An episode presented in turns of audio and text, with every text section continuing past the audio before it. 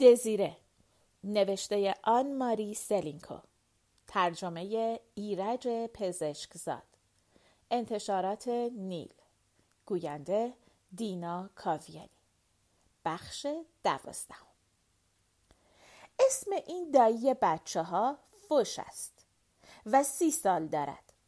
سابقا کشیش بوده است ولی قیافش به اشخاص مذهبی شباهتی ندارد و برای این کار ساخته نشده است و به همین جهت در این دوره سختی وضع کلیسا از سلک مردان مذهبی در آمده و به کسب مشغول شده است من پرسیدم کاروبارش چطور است؟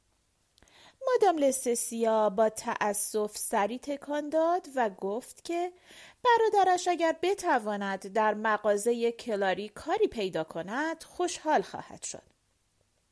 عاقبت خود دایفوش وارد شد. صورت گرد بشاشی داشت. لباس او کهنه ولی تمیز بود. دست من و سوزان را بوسید و از لیکور ما خیلی تعریف کرد. بعد عروس و داماد به خانه رسیدند. کالسکه گلزده جلوی خانه ایستاد و جولی و ژوزف و ناپل و مامان از آن پیاده شدند. اتین، لوسین و دایسومیس در کالسکه دوم بودند. جولی ژوزف به طرف ما دویدند ژوزف دست به گردن مادرش انداخت و سایر اعضای خانواده بناپارت به طرف ژولی دویدند. بعد دایفوش مامان ما را که اصلا نمی شناخت در آغوش فشرد دایی ما سومیس بوسه صداداری از گونه من برداشت و دستی به صورت الیزا زد بعد تمام افراد خانواده کلاری و بناپارت در هم ریختند و به من و ناپل آن فرصتی دادند که یکدیگر را ببوسیم. بوسه طویل ما را صدای سینه صاف کردن اتین پایان داد.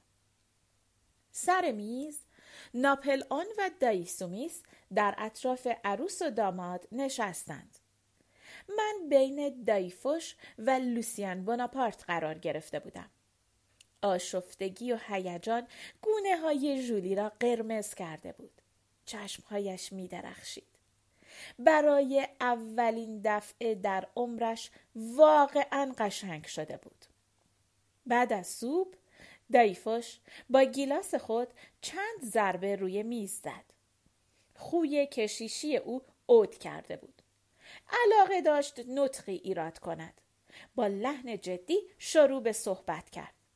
خیلی حرف زد به طوری که همه را خسته کرد و چون صحبت از خداوند از لحاظ سیاسی به نظرش مناسب نمی آمد فقط دست تقدیر را ستایش کرد و گفت که دست تقدیر این خوشبختی و این جشن پرنشات را به ما ارزانی داشته است.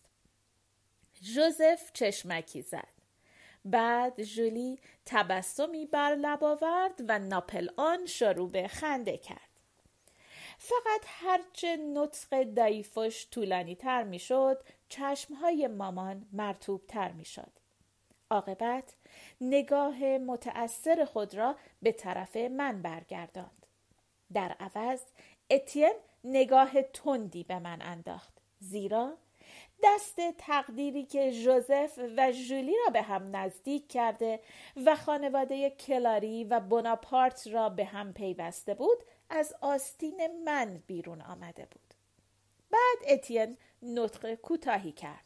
خیلی بد حرف زد. سپس به سلامتی ژولی و ژوزف گیلاس ها را خالی کردیم.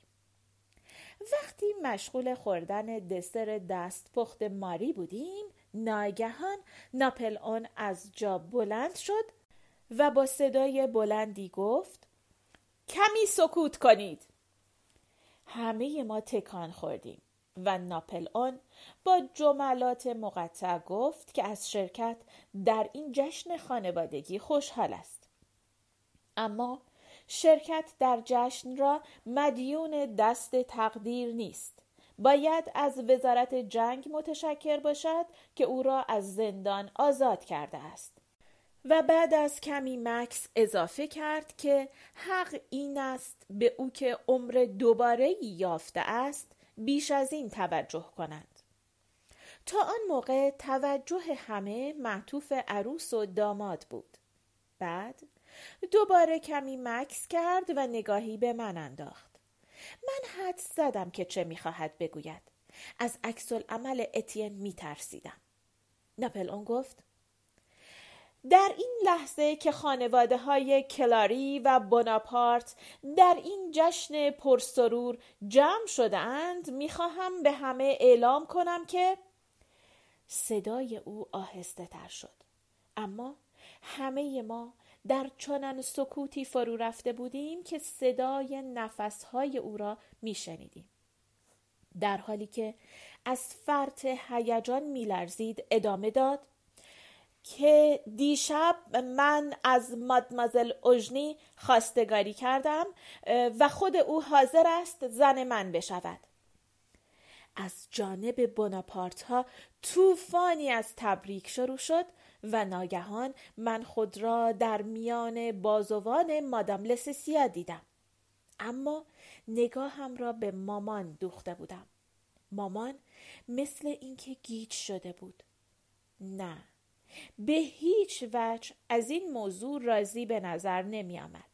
روی خود را به اتین کرد اما اتین شانه بالا انداخت در این لحظه ناپل اون در حالی که گیلاس خود را در دست داشت کنار او نشست و چیز عجیبی است که ناپل اون تاثیر فوق‌العاده‌ای روی اشخاص دارد به محض اینکه پهلوی برادرم نشست لبهای باریک اتین از هم باز شد صورتش شکفت و گیلاس خود را به گیلاس ناپل اون زد.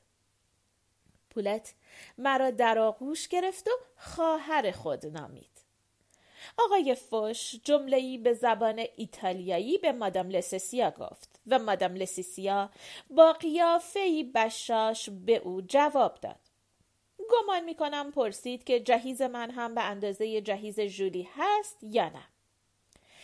در این شور و هیجان عمومی کسی توجهی به ژروم کوچکترین فرد خانواده بناپارت نکرده بود و این پسر بچه تا آنجا که از گلویش پایین می‌رفت خورده بود. ناگهان مادام لسسیا فریادی کشید و ژروم را که رنگ رویش مثل چلوار سفید شده بود کشان کشان از اتاق بیرون برد. من مادر و پسر را به تراس هدایت کردم و در آنجا ژروم آنچه خورده بود از گلو بیرون ریخت. حالش به جا آمد. اما متاسفانه ما دیگر نتوانستیم آنطوری که خیال داشتیم قهوه را روی تراس بخوریم ژولی و جوزف از ما اجازه مرخصی گرفتند و برای رفتن به خانه جدیدشان سوار کالسکه گل زده شدند. همه ما تا در باغ آنها را مشایعت کردیم. من دستم را روی شانه مامان گذاشتم و به او گفتم که شایسته نیست گریه کند. بعد از رفتن عروس و داماد دوباره لیکور و نان شیرینی آوردند و اتین به طور غیر مستقیم به دایفوش فهماند که در مغازه احتیاج به کارگر جدید ندارد. چون به ژوزف قول داده است که در مغازه به او و شاید به لوسیان کاری واگذار کند. در باغ به گردش مشغول شدیم. و دایسومیس که فقط در عروسی ها و مجالس ترهیم خانوادگی ظاهر می شود راجع به تاریخ عروسی من سوال کرد. در این موقع مامان به طرف ناپل اون برگشت. دستها را روی سینه گذاشت و گفت ژنرال بوناپارت خواهش من از شما این است که برای عروسی صبر کنید تا اوژنی به سن شانزده سالگی برسد. ناپل اون با تبسم گفت مادام کلاری هر طور شما و اتین و مادمازل اوژنی تصمیم بگیرید من موافق هستم. مامان سری تکان داد. ژنرال بوناپارت من نمی‌دانم چه چیزی در شما هست که با وجود اینکه خیلی جوان هستید حس می کنم کمی سکوت کرد. بعد او را نگاه کرد و تبسمی حزنالود بر لب آورد من حس می کنم که کسی نمی تواند در مقابل اراده و میل شما تسلیم نشود لاعقل در خانواده شما و از وقتی شما را می‌شناسیم در خانواده ما اینطور است و به همین جهت است که من از شما این خواهش را می کنم. اجنی هنوز خیلی جوان است. تقاضا می کنم صبر کنید به سن شانزده سالگی برسد. ناپل اون سری خم کرد و دست مامان را بوسید. و من می‌دانستم که این قولی است که بین آنها رد و بدل می شود. روز بعد به ناپل اون دستور رسید که فوراً به ارتش ژنرال هوش در وانده ملحق شود و فرماندهی یک تیپ پیاده نظام را به عهده بگیرد. من روی چمن زیر آفتاب سوزان سپتامبر چون باتمه نشسته بودم و قدم زدن او را تماشا می کردم. از فرط غضب رنگش سفید شده بود و باران کلمات تند او بر سرم میبارید می‌خواست به من بفهماند که چه رفتار ناشایسته و تحقیرآمیزی با او کردند. از رفتن به وانده برای قلع و قمع اشراف و سلطنت طلبان فوقالعاده خشمگین بود. در حالی که دستها را به پشت گذاشته بود می‌رفت و برمیگشت و فریاد می‌زد. من یک افسر توپخانه هستم نه ژاندارم. اینها نمی‌گذارند من در یک دادگاه نظامی محاکمه بشوم. می‌خواهند مرا مثل یک نظامی پیر که به سن تقاعد رسیده است در وانده مدفون کنند. مرا از میدانهای جنگ دور می‌کنند. مرا در سپاه چال فراموشی می اندازند. من با صدای آهسته گفتم می توانی استعفا بدهی؟ من می توانم با پولی که بابا برای جهیزم گذاشته است یک خانه ییلاقی بخرم. شاید بتوانم مقداری زمین بخرم. اگر عاقل باشیم و اگر ناگهان تکانی خورد. ایستاد و چشم به صورت من دوخت. گفتم اگر از خریدن زمین خوشت نمی آید ممکن است در تجارتخانه اتین کاری پیدا کنی. ناپل اون گفت اوشنی مگر دیوانه شده ای واقعا خیال می کنی من می توانم در ده بمانم و مرغ و خروس خرید و فروش کنم؟ یا می توانم در مغازه برادرت روبان بفروشم؟ گفتم من نمی‌خواستم به تو توهین کنم. فقط فکر کردم که این هم یک راه حل است. خندید. اما خنده تلخی بود. گفت راه حل. راه حل برای بهترین ژنرال توپخانه فرانسه. شاید تو نمیدانی که من بهترین ژنرال فرانسه هستم. بعد دوباره به قدم زدن مشغول شد. اما این بار ساکت بود. ناگهان ایستاد و گفت من فردا با اسب حرکت می کنم گفتم به وانده می روی؟ گفت نه می روم به پاریس. می‌خواهم با این آقایان وزارت جنگ صحبت کنم. گفتم اما این می‌خواهم بگویم که در ارتش اگر کسی از اوامر مافوق خود سرپیچی کند برایش خیلی خطرناک است. اینطور نیست؟ ناپل اون گفت. بله خیلی خطرناک. وقتی یکی از سربازان من از اجرای یک دستور سرپیچی می کند من او را تیرباران می کنم. شاید آنها هم وقتی به پاریس برسم مرا تیرباران کنند. من ژونو و مارمون را همراه می‌برم ژونو و مارمون صاحب منصبان جوانی که مأمور خدمت شخصی او هستند از جنگ طولون تا حالا در مارسی هستند. برای آنها سرنوشت ناپل اون مثل سرنوشت خودشان مهم است. ناپل اون گفت تو می توانی به من پول قرض بدهی؟ من با سر اشاره مثبت کردم. ژونو و مارمون نمی توانند طلب صاحب هتلشان را بپردازند آنها هم مثل من از روز دستگیری من تا حالا حقوقی نگرفتند باید آنها را از هتل نجات بدهم چقدر می توانی به من قرض بدهی؟ من مدتی پس انداز کرده بودم که یک لباس نو برای او بخرم. در کمد لباسهایم زیر پیراهنهای خوابم 98 فرانک پنهان کرده بودم. ناپلون گفت هر چه داری بده. من برای آوردن پول به اتاقم دویدم. پول را از من گرفت و در جیب گذاشت. بعد دوباره آن را بیرون آورد و با دقت شمرد و گفت پس من 98 فرانک به تو بدهکارم. بعد شانه هایم را گرفت و مرا به سینه فشرد.